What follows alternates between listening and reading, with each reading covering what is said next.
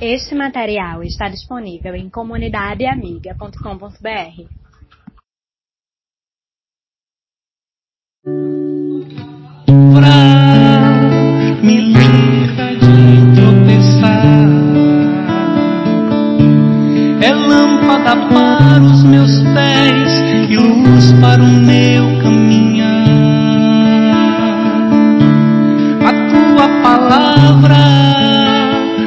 be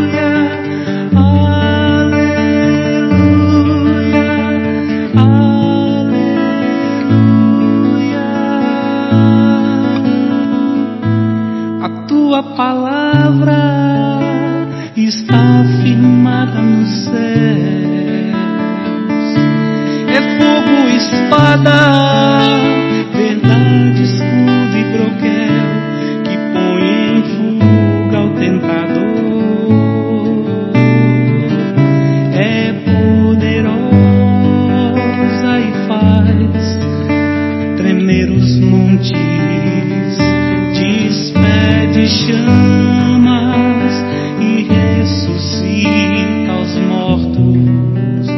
Tua palavra é Jesus.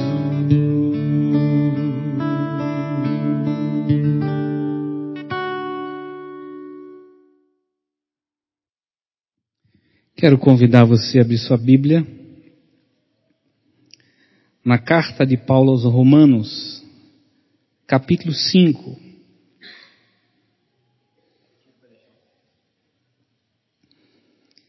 Carta de Paulo aos Romanos, capítulo 5, e nós veremos do versículo 1 até o versículo 5.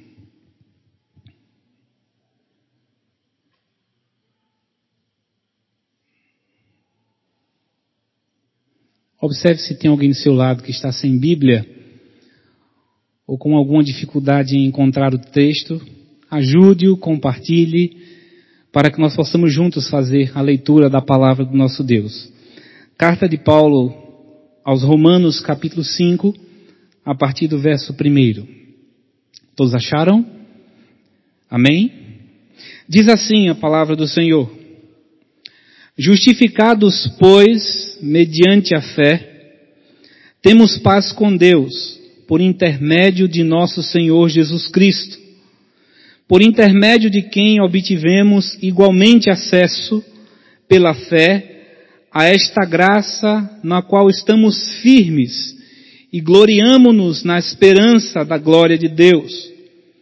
E não somente isto, mas também nos gloriamos nas próprias tribulações, sabendo que a tribulação produz perseverança, e a perseverança, experiência, e a experiência, esperança.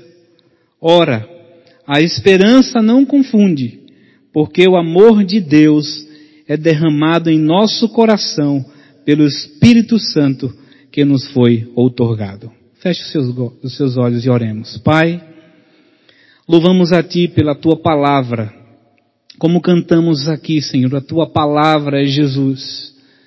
Ó oh, Pai, nós queremos pedir ao Senhor nesse instante que o Teu Espírito Santo que habita em nós, Espírito que nos guia a toda a verdade, nos dê entendimento, ó Deus, daquilo que Tu desejas falar ao nosso coração nessa noite.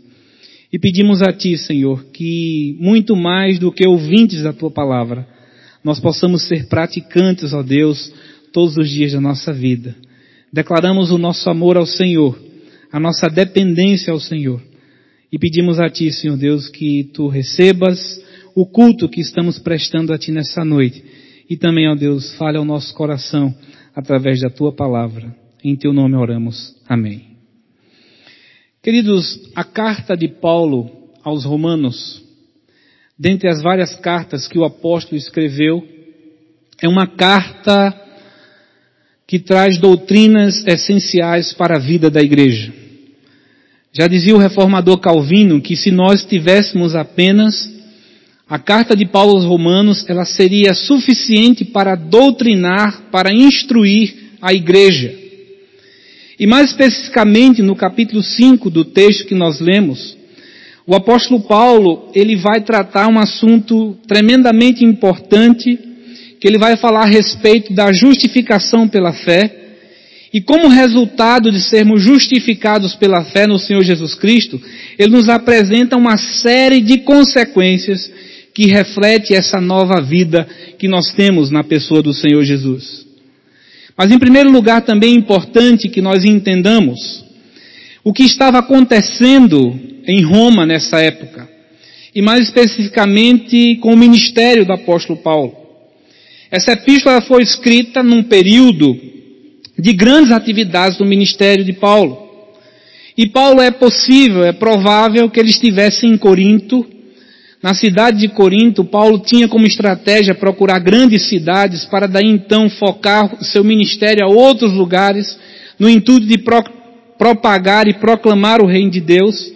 E Paulo havia passado três meses em Corintos, em Corinto, naquela igreja que ele declara logo no início da carta que esteve entre aqueles irmãos com tremor e temor.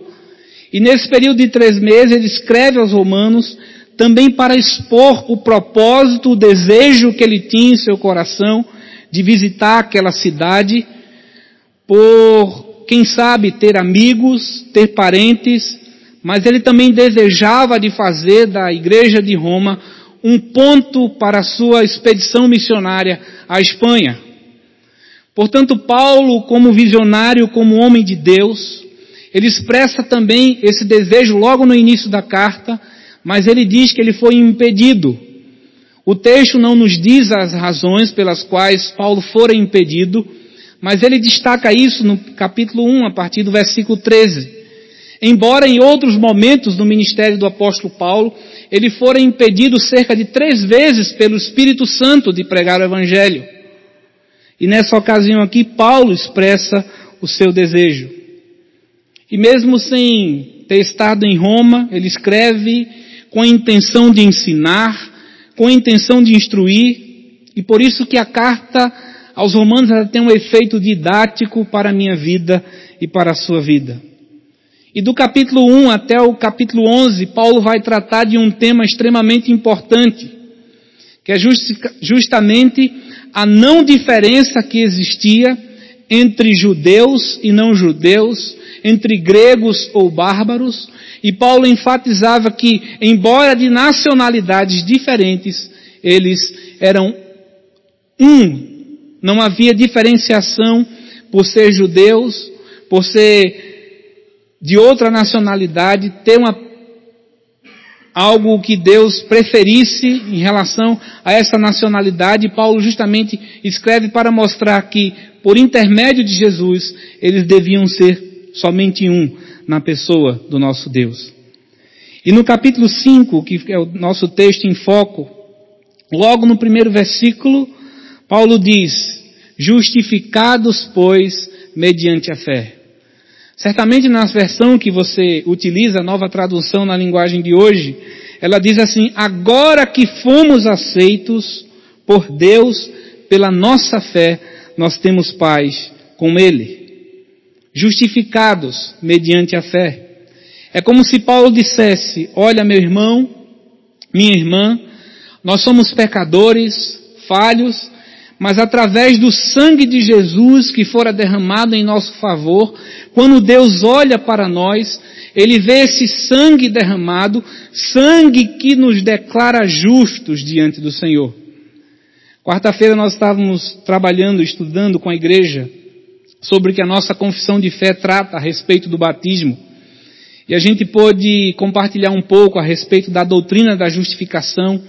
E é justamente é tremendo quando nós olhamos o apóstolo Paulo sistematizando essa doutrina e ao mesmo tempo não só sistematizando, mas quando nós entendemos e olhamos para isso como graça do Senhor em relação a nós.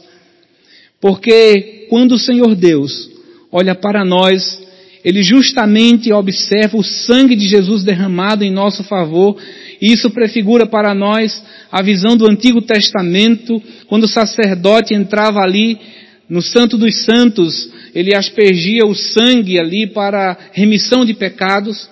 Da mesma maneira faz-nos, nos traz a lembrança de que esse ato, esse rito apontava para a pessoa de Jesus em relação àquilo que ele faria em relação à sua vida e à minha vida.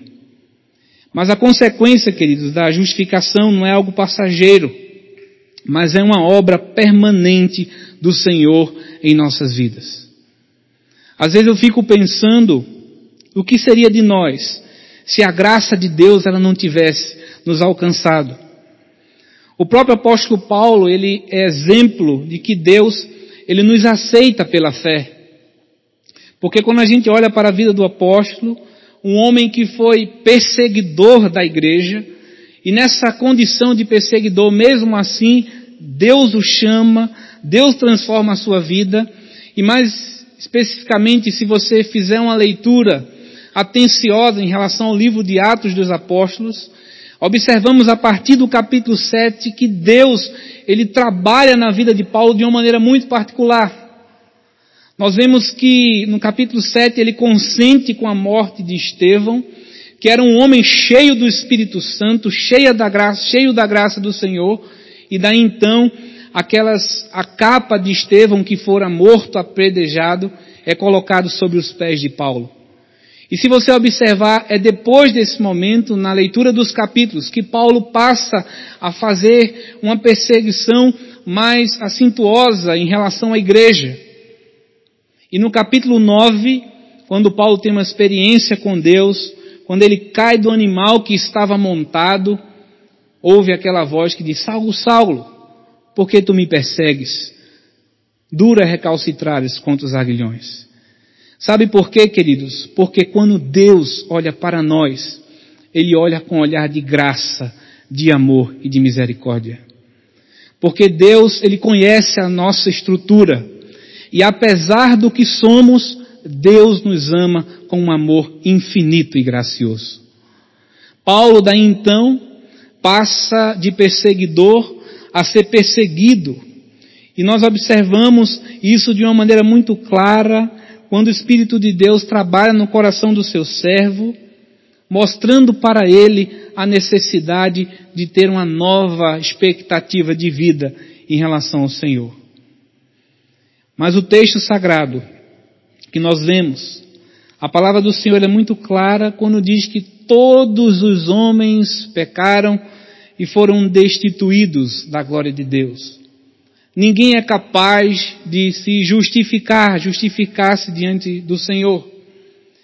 E dentre as várias definições que nós encontramos na palavra do nosso Deus em relação a pecado, nós podemos encontrar duas traduções no texto original que nos dá uma ideia mais ampla daquilo o que a palavra de Deus trata em relação a isso. Porque pecado, ele aponta para errar o alvo e aponta também para a transgressão. Você transgrediu algo, algum mandamento, alguma lei. E essa primeira definição de errar o alvo, ela nos dá a ideia de que quando o homem pecou, quando nós pecamos, nós nos desviamos do objetivo pelo qual nós somos criados. Nós andamos, passamos a andar, a caminhar em reta contrária àquilo que Deus havia estabelecido para nós. Porque o homem foi criado para o louvor, para a glória do Senhor, mas ao pecar, ele tomou a atitude de buscar a sua própria glória.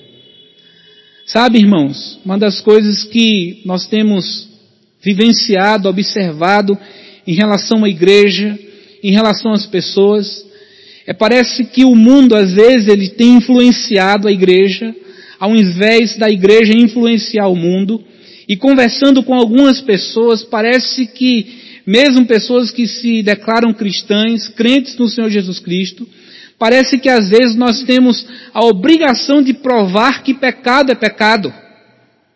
Parece que elas não se convencem em relação àquilo que a palavra do Senhor diz, aquilo que a palavra do Senhor nos deixa de uma maneira muito clara e expressa, e daí então, muitas vezes, cegas espiritualmente, querem viver a vida do qual ela deseja viver, usufruindo de prazeres transitórios, prazeres que são contrários àquilo que Deus estabelece na sua palavra. E daí então o homem errou, o alvo, decidiu andar segundo o seu coração. Mas na segunda definição também que nós observamos em relação ao pecado, nos dá a ideia de que o homem ultrapassou a linha divisória que Deus havia estabelecido que Deus havia dado, orientado para os nossos, primeiro, nossos primeiros pais. E daí então, ao atravessar essa linha divisória, o homem deixou de viver no seu estado natural de perfeição para viver uma vida de decadência. Mas aí, queridos, onde entra a graça de Deus em relação às nossas vidas.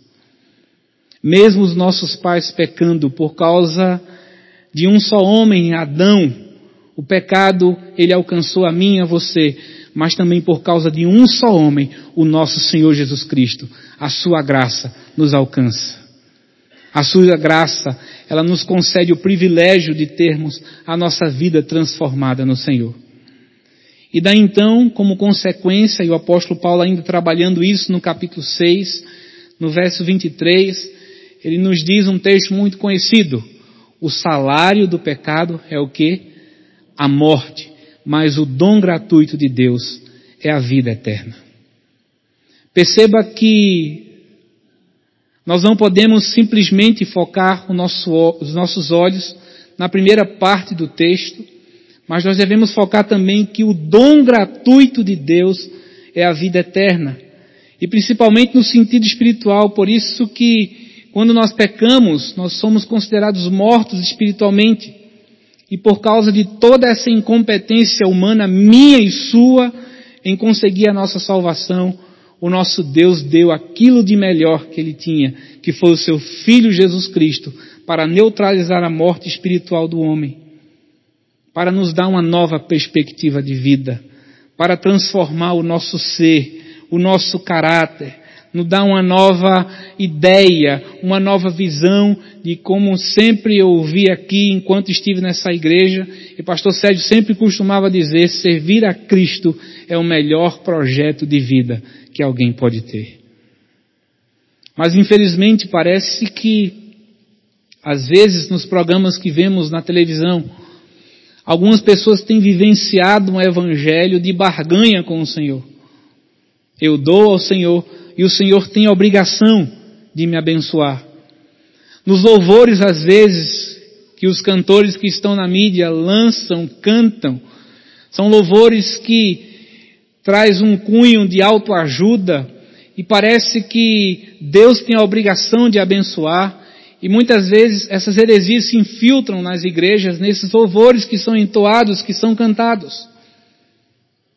Mas quando nós observamos, irmãos, e às vezes a impressão que traz ao meu coração é de que o mesmo sentimento que estava no coração dos nossos primeiros pais, Adão e Eva, às vezes por causa do nosso pecado, por causa da transgressão, queremos nos esconder, fugir da presença de Deus.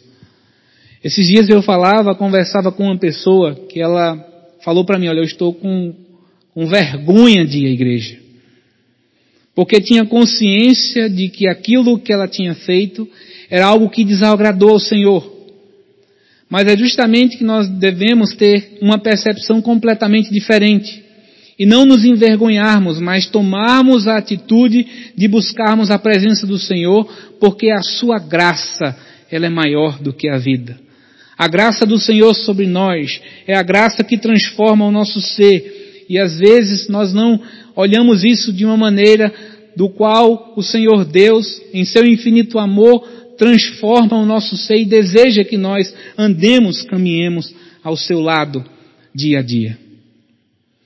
Quando nós olhamos o capítulo 3 do livro de Gênesis, nós podemos observar que do que o texto nos diz em Gênesis capítulo 3, nos versículos 7 e no versículo 8, como já citei, eles fugiram da presença do Senhor. Eles reconheciam que havia um pecado, a consciência de culpa estava sobre os seus corações, e daí então eles resolveram fazer vestes com folha de figueira para cobrir daí então a sua nudez. E essa nudez, a consciência da nudez representava justamente a perda da imagem de Deus perfeita, santa, daquilo que Deus tinha planejado para os seus filhos. É por isso que em seu coração e da consciência do seu erro, eles tentam fugir da presença do Senhor. E quantas vezes você faz isso na sua vida? Pensando que pode fugir da presença do Senhor, enquanto a palavra de Deus nos diz que Deus vê todas as coisas. Deus sonda o nosso coração. Deus nos conhece muito mais do que nós mesmos. Isso me faz lembrar quando o novo rei de Israel, quando Deus rejeitou a Saul, e daí Davi foi ser ungido rei, o profeta vai na casa de Jessé, e daí então Jessé apresenta os seus filhos, e daí ele observa o primeiro filho, um rapaz certamente bonito, de boa aparência, e o profeta em seu coração diz: certamente foi esse que Deus escolheu para ser o rei de Israel. E naquele mesmo instante o Senhor repreende o profeta e diz: Olha, o homem vê o exterior, mas Deus, ele vê o nosso interior. Deus nos conhece. E o profeta pergunta: Por acaso você não tem mais algum outro filho? Depois que todos os seus filhos foram apresentados ao profeta, ele diz: Olha, eu tenho um que está lá, pastando as ovelhas, manda trazê-lo. E era justamente aquele que Deus tinha escolhido para ser o rei de Israel. E diz a palavra do Senhor que Davi era um homem segundo o coração de Deus. Um homem segundo o coração de Deus, mas pecador. Um homem que se desviou da vontade do Senhor. E num dos momentos que o Senhor usa o profeta Natan para ministrar a sua vida, Davi escreve um dos salmos mais belos que nós encontramos na palavra do Senhor, que é o Salmo 51, que ele expressa: Senhor, não retires de mim o teu espírito nem o gozo, nem a alegria da salvação. Sabe por quê? Porque Davi conhecia quem era Deus. Davi sabia quem era Deus. Assim como os nossos primeiros pais também sabiam quem era Deus. Deus mantinha contato, diz a palavra do Senhor, que todos os dias, na viração da tarde, o Senhor falava com Adão. E além deles, deles fugirem da presença do Senhor, por causa da consciência culpada, Diz o texto que eles, ao ouvirem a voz, se esconderam do Senhor. E daí então, após o pecado, diz o texto que nos momentos, naquele momento os olhos deles se abriram. A gente precisa entender que o texto não nos está querendo aludir em relação aos olhos físicos, mas são os olhos da alma, os olhos do entendimento, os olhos da vergonha, da consciência. E eles olharam para si mesmos, perceberam a sua nudez, não simplesmente a nudez física, mas a nudez da alma, a nudez do coração, que essa impede o homem de perceber a Deus. Ou ao mesmo tempo, a partir do momento que ele se arrepende, ele consegue enxergar a pessoa de Deus. E é interessante observar, irmãos, que Deus, no seu plano perfeito, e mais especificamente como podemos observar na vida do apóstolo Paulo, quando ele fala acerca dessa justificação, da obra justificadora de Deus em relação às nossas vidas, há consequências em relação a isso, que o Senhor Deus traz paz ao nosso coração. Eu não sei se qual é o teu entendimento, mas diz a palavra do Senhor que a sua palavra, o seu evangelho, a boa notícia, ela é capaz e ela é suficiente de transformar o nosso ser, o nosso coração. Entenda que, como já falamos, mencionamos anteriormente, servir a Cristo, nós devemos servir a Cristo por aquilo que Ele é, por aquilo que Ele é, representa nas nossas vidas. Ele é a Deus, Ele é Deus. E o fato de Deus conceder coisas em relação a nós ou para nós compete a Ele. Mas mesmo que Deus não derrame da sua graça, de suas bênçãos sobre nós, nós devemos adorá-lo. Como diz o próprio Jó, no sair do ventre de minha mãe, no voltarei. Deus deu, Deus tomou. Bendito seja o nome do Senhor. Porque Deus, irmãos, em sua graça, em seu evangelho que transforma a nossa vida, o nosso coração, ele é suficiente para nos trazer uma nova perspectiva de vida. Eu queria cantar ainda um louvor nesse instante e que possa servir como meditação ao seu coração. Esse louvor que fala a respeito do Evangelho, da graça de Deus em relação às nossas vidas, desse amor que transforma o nosso ser. E se você conhece, cante, mas não cante de lábios, de, da boca para fora, mas viva essa realidade daquilo que expressa na letra desse cântico e também na palavra do Senhor, do nosso Deus.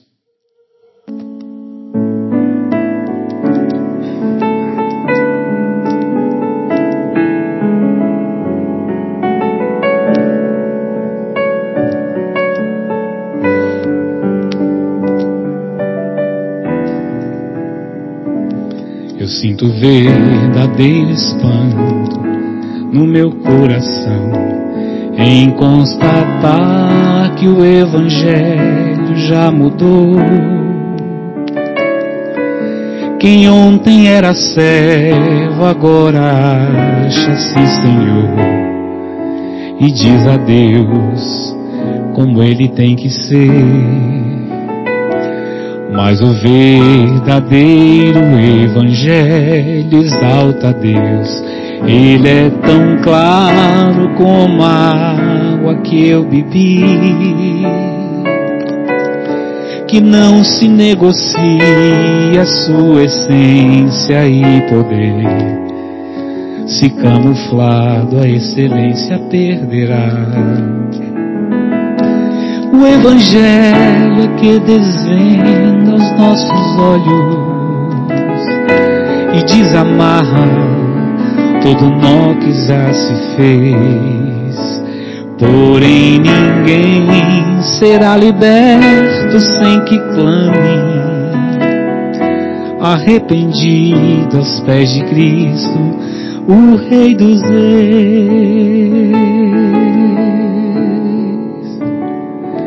O Evangelho mostra o homem morto em seu pecado sem condições de levantar-se por si só.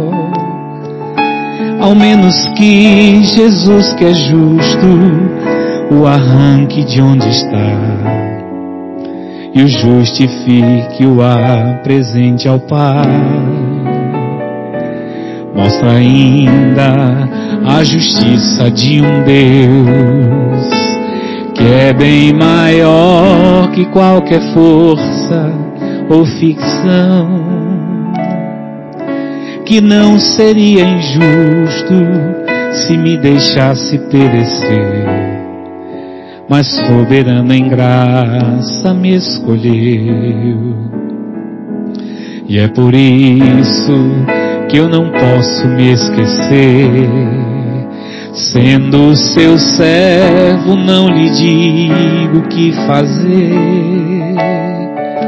determinando ou marcando hora para acontecer o que sua vontade mostrará. O Evangelho é que desvenda os nossos olhos e desamarra todo nó que já se fez. Porém, ninguém será liberto sem que clame arrependido aos pés de Cristo o Rei dos Reis. Porém, ninguém será liberto sem que clame, arrependido aos pés de Cristo, o Rei dos Reis.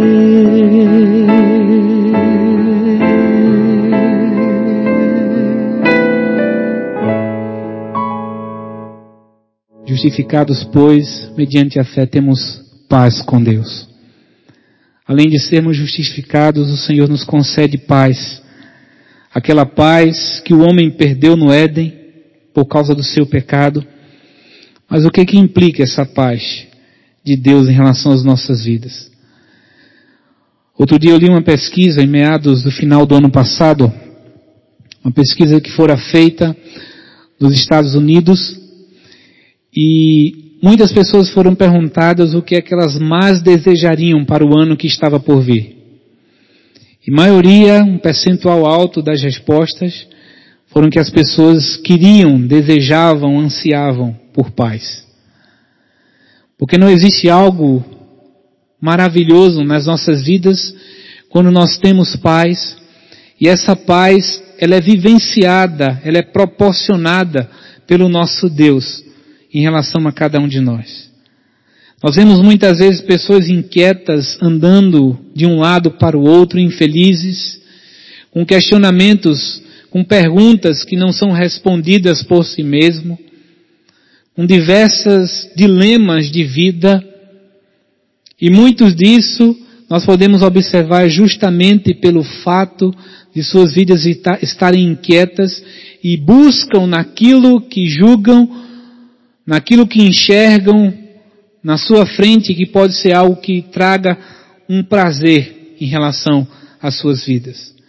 Os seres humanos, por nascimento, por natureza, eles vivem uma inimizade contra Deus. Isso traz inquietação ao coração do homem. Mas quando a graça do Senhor o alcança, quando a graça do Senhor é sobre ele, ele precisa vivenciar aquilo que Deus, as promessas que Ele nos traz em relação à Sua palavra.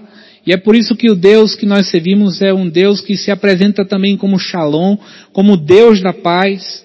E nós louvamos ao Senhor, porque a nossa vida, mesmo que viva em, em meio a alguma tribulação, ela jamais deve permanecer dessa maneira, porque a partir do momento que nós clamamos a presença do Senhor e voltamos os nossos olhos para Ele e entendemos os seus propósitos em relação às nossas vidas, nós precisamos descansar nos seus braços e entender que Deus, no momento certo, na ocasião certa, irá trazer o refrigério para as nossas almas.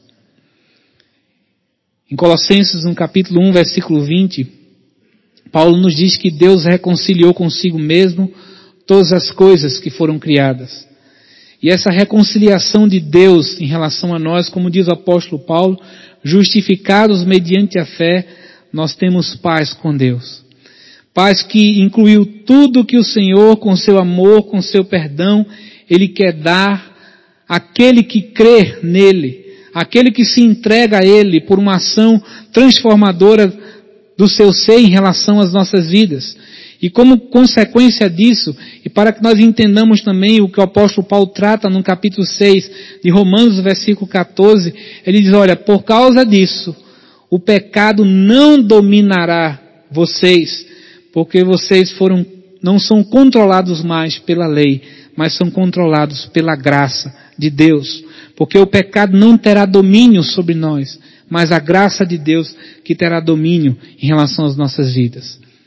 Porque antes da graça do Senhor ser derramada em relação a nós, Deus olhava para nós de alguma maneira que nos via de um modo legal, pela sua justiça, e o salmista diz que justiça e juízo é a base do trono de Deus, e Paulo expressa isso de certa maneira no capítulo 3, no versículo 10 de Romano, que diz, olha, não há um justo sequer, e como consequência da morte do Senhor, Deus passa a nos ver com esses olhos do seu filho, do seu sangue que fora derramado em relação a nós, sangue que ele mesmo providenciou e sangue que nos purifica do pecado e ao mesmo tempo também traz paz ao seu coração e ao meu coração.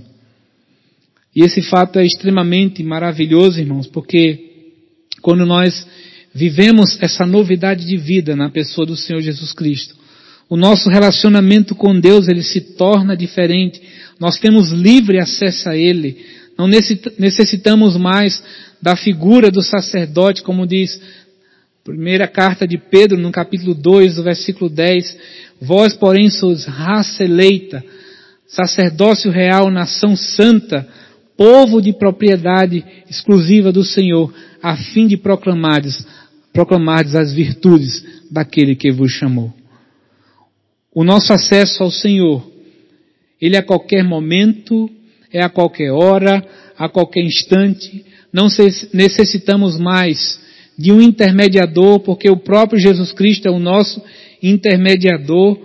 E embora nós pequemos, o pecado ele não nos destituiu da glória de Deus, porque Deus, com o seu favor, com a sua graça, através da obra redentora do seu Filho Jesus Cristo, nos reconciliou, reconciliou com o nosso Deus e nos tornou nova criatura em relação ao Senhor. Justificados, pois, mediante a fé, temos paz com Deus por meio de Jesus Cristo, por intermédio de quem nós obtivemos acesso pela fé a esta graça. E não somente a paz que o Senhor traz ao nosso coração, mas também nos dá acesso à sua graça, a, o seu amor que é derramado em relação às nossas vidas. Nós tivemos condições de nos tornar participantes também no sofrimento de Jesus. E Paulo passa a introduzir esse assunto porque ele mesmo, por experiência em relação à sua vida, vivenciou momentos difíceis. Quando Paulo escreve a carta aos Efésios, e mais especificamente no capítulo 4, no versículo 13, Paulo nos traz uma das declarações na palavra do Senhor que mexe ao meu coração, quando Paulo diz, olha, alegrei-me sobremaneira no Senhor, porque agora mais uma vez renovaste sobre mim o teu favor, o qual já tinhas renovado antes, mas vos faltava oportunidade, digo isso não por causa da pobreza, porque aprendi a viver contente em toda e qualquer situação. Paulo se referia aqui à igreja de Filipos, uma igreja que foi generosa com o seu servo, a carta que ele também demonstra a sua alegria pelo cuidado daqueles irmãos em relação ao seu ministério e à sua vida, e ele fala desse favor que os irmãos haviam renovado sobre ele, mas ele diz, olha, independente de vocês terem renovado ou não, eu aprendi a viver contente em toda e qualquer situação. Perceba que Paulo é bastante enfático. Ele não diz apenas em algumas situações, mas em toda e qualquer situação. E se você observar, no contexto da carta, Paulo estava preso, pesava sobre ele possivelmente uma sentença de morte, Paulo estava passando necessidades, quem sabe, algumas angústias na sua vida, mas mesmo assim ele declara estar contente diante do Senhor. Mas perceba, irmãos, que para ter um entendimento melhor em relação quando Paulo nos traz essa palavra de contente, não é que o apóstolo Paulo estivesse dizendo, olha, eu estou feliz, alegre, graças a Deus, perdi o meu emprego, fui demitido. O apóstolo Paulo estava dizendo, estou alegre e feliz, por, feliz porque os meus pais estão doentes. Alguém está enfermo na minha família, alguém muito próximo que eu amo, ou perdi um parente querido. Não é essa não é esse o aspecto que Paulo estava dizendo, porque essa palavra contente, no original, ela nos traz a ideia de controle, ou seja, de não perda do controle. É como se Paulo dissesse, olha, apesar de todas as situações vivenciadas em relação à minha vida, ao meu ministério, eu não perco o equilíbrio, eu não perco o meu foco, eu não perco a minha direção. E como ele expressa nas suas cartas, porque ele diz, olha, eu sei ele sabia em quem, em quem cria, que era o Deus, aquele em qual podia depositar a sua confiança por inteiro, porque Deus era aquele o qual governava a sua vida.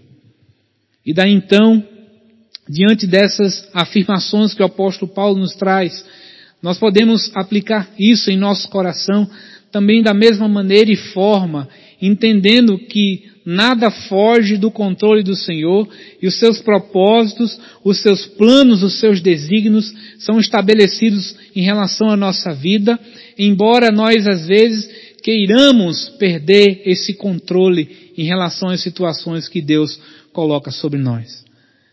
Podemos observar que Deus, ele, muitas vezes ele não nos sente, digamos assim, um aspecto bem humano, mas Deus ele tem não, às vezes sente o prazer de não nos livrar da prova, Ele permite muitas vezes que dificuldades venham sobre as nossas vidas, mas diz a palavra do Senhor que o jugo do Senhor é leve, o seu fardo é suave. E no momento, às vezes, que certamente o apóstolo Paulo vivenciou em suas vidas, o Senhor trouxe sobre ele esse bálsamo, esse cuidado. É por isso que ele tinha essa consciência de que, embora as circunstâncias fossem adversas, a sua confiança estava na, depositada no Senhor. Ele aprendeu a viver, nas experiências de sua vida, de seu ministério, a viver contente em toda e qualquer situação diante do Senhor. Quando nós olhamos para a vida de Paulo, no capítulo 4 da carta de Atos dos Apóstolos, os versos 1 e 22, diz a palavra do Senhor: Paulo e Barnabé anunciaram o evangelho em Derbe e muitos moradores daquela cidade se tornaram seguidores de Jesus. Depois voltaram para as cidades de Listra, Icônio e Antioquia e da Pisídia. Eles animavam os cristãos e lhe davam coragem para ficarem firmes na fé e também ensinavam que era preciso passar por muitos sofrimentos para poder entrar no reino de Deus. Podemos ver o autor sagrado Tiago, quando escreveu aqui Atos dos Apóstolos, encorajando os irmãos, e mais especificamente nesse momento que relata, que nos traz as experiências de Paulo em relação às suas viagens missionárias, ele estava ali encorajando os irmãos, ensinando e mostrando que muitas vezes é no sofrimento que Deus deseja trabalhar em relação às suas vidas. A nossa confiança, irmãos, a nossa esperança, a nossa alegria, Muitas vezes ela não nasce de uma vida cômoda, de uma vida sem dificuldades. Ao contrário, às vezes esse aprendizado é adquirido nesses momentos que Deus permite que nós tenhamos experiências profundas com Ele, porque sendo assim, nós podemos experimentar aquilo que Deus tem para cada um de nós, tendo a consciência de que Deus, Ele está no controle de toda a situação e ao mesmo tempo também ele deseja que nós aprendamos algo da sua parte. Porque na medida em que nós confiamos em Deus, queridos, na medida que nós nos entregamos aos seus cuidados, nós podemos descansar no Senhor. Eu costumo dizer que confiança é algo que você adquire com relacionamento, com convivência. Certamente você vai deixar algum bem precioso seu com alguém que você não tem confiança, com alguém que você não estabeleceu uma relação de confiabilidade. E isso só acontece quando você conhece essa pessoa, você experimenta momentos com essa pessoa, vivencia algo com essa pessoa, no seu relacionamento entre amigo, entre irmãos, enfim, porque é algo que deve ser adquirido a cada dia. E da mesma maneira, a nossa confiança em Deus está relacionada no nosso, no nosso caminhar com o Senhor, porque quanto mais nós conhecemos a Deus, nós confiamos no Senhor. Embora Deus permaneça imutável, mas quanto mais nós conhecemos ao Senhor, nós confiamos nele, porque essa confiança ela é adquirida com relacionamento. Devemos investir no nosso relacionamento com o Senhor. E Paulo, entendendo isso, justificados, pois, mediante a fé, temos paz com Deus, fomos entronizados, fomos ali também é posto sobre nós a graça do Senhor em relação às nossas vidas, e Paulo justamente vai falar sobre as suas tribulações, dizendo que a tribulação produz perseverança, a perseverança, experiência, e a experiência, esperança. E a maior esperança que nós podemos ter em relação às nossas vidas é que um dia o Senhor, em Sua graça e o seu amor, virá para nos buscar e nós estaremos com Ele para sempre. A palavra do Senhor nos diz que nem olhos viram, nem ouvidos ouviram, nem sequer penetrou em pensamento humano algum aquilo que Deus tem preparado para cada um de nós. E Paulo, dentre a sua vida ministerial, entre os momentos vividos por ele, e ao mesmo tempo também entendo que o Senhor deseja que nós tenhamos essa experiência com o Senhor, de que muitas vezes na tribulação, ela nos faz enxergar a perseverança de continuarmos lutando. Isso nos traz experiência e também esperança que é posta na pessoa do nosso Deus. Às vezes eu fico pensando que muitas pessoas, elas desistem da caminhada justamente por falta de esperança. Quando nós olhamos para a vida do profeta Jeremias, no capítulo 3 do livro de Lamentações, a partir do versículo 21, nós podemos observar que Neemias dá uma, Jeremias dá uma guinada na sua vida em relação algumas circunstâncias que ele estava vivenciando quando ele diz, olha, a partir de agora, digamos assim em outras palavras, eu quero trazer à minha memória somente aquilo que me traga esperança. Jeremias diz que quase se desviou da presença do Senhor por ver o jugo de Babilônia sobre o povo de Israel e se cumprir as profecias que ele havia dito, orientando o povo de Deus a voltar atrás, ao não caminhar uma vida de pecado, e agora, quando ele escreve o livro de Lamentações, ele está vendo esse jugo, e aquilo entristecia o coração do profeta, e ele diz que quase se desviou da presença do Senhor. Mas a partir do momento que ele alimentou a sua vida com esperança, quando ele diz, quero trazer somente a minha memória o que me traz esperança. E ele elenca uma série de fatores. Porque a misericórdia do Senhor é boa, porque a misericórdia do Senhor se renova a cada manhã, grande é a fidelidade do Senhor. E daí então nós podemos observar um homem que fora transformado pela sua posição diante de Deus e confiar no Senhor e saber que Deus, ele tinha um controle de todas as coisas mesmo que embora aquelas situações adversas forem permitidas pelo Senhor, mas a esperança do profeta, ela foi alimentada a partir do momento quando ele trouxe ao seu coração essa esperança e olhando para os benefícios de Deus em relação à sua vida. E se nós olharmos para nós, quantas vezes nós temos sido negligentes em relação aquilo que Deus tem concedido a cada um de nós. O seu amor, a sua graça, o seu favor, a sua misericórdia, a saúde necessária para nós trabalharmos. Aqueles que têm uma família que servem todos ao Senhor, que coisa maravilhosa, que coisa preciosa diante do Senhor. De saber que Deus é o bem mais precioso que nós temos na nossa vida e que como nós temos que a nossa maior esperança é estar com um dia com Ele, gozando daquilo que Ele tem preparado para cada um de nós.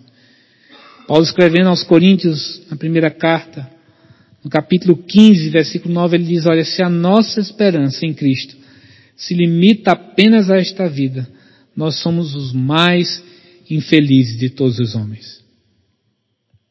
Qual tem sido as suas motivações? Qual tem sido a sua busca?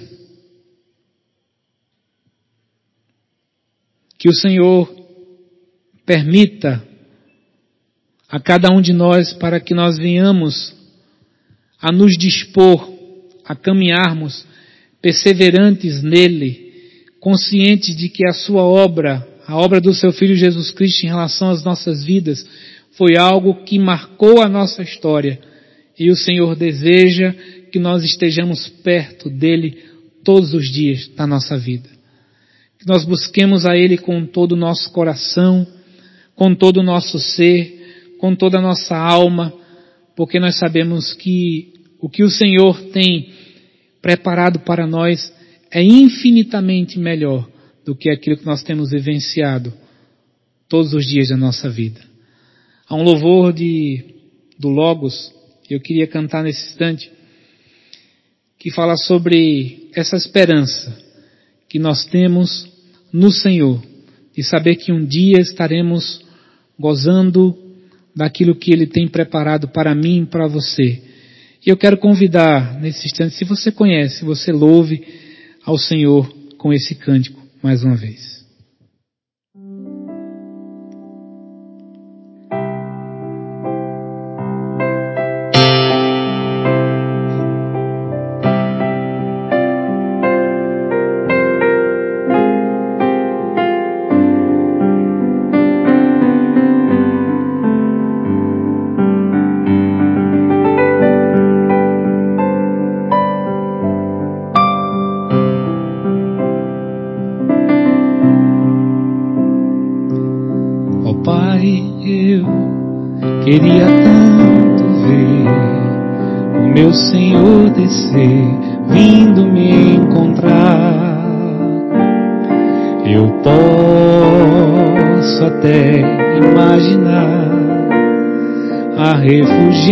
Glória do Senhor Jesus, transpondo as brancas nuvens no mais puro azul. onde nem sul nem norte existirá.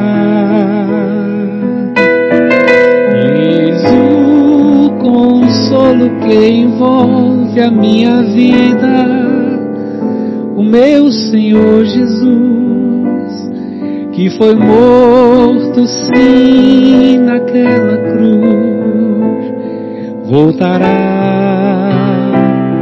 voltará, enfim. Por isso eu canto glória,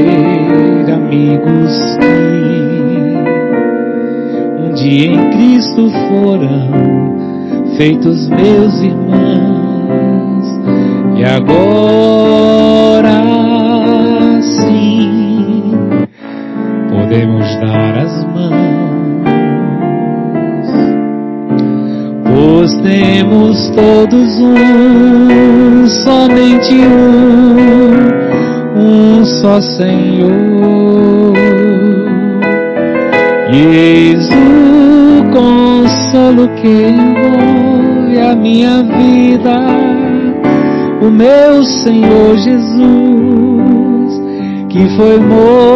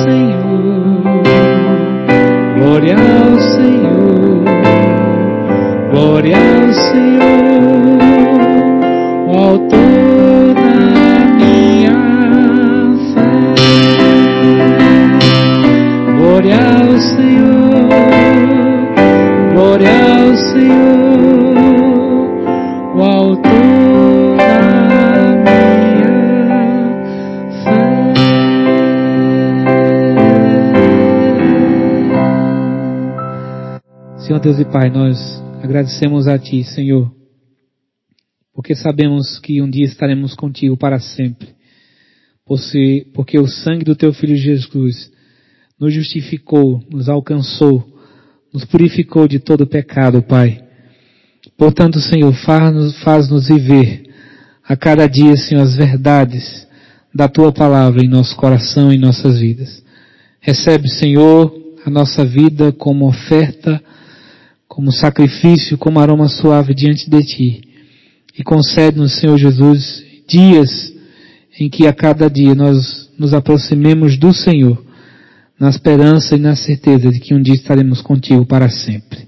Recebe, Senhor, o nosso louvor, a nossa adoração, em nome de Jesus. Amém.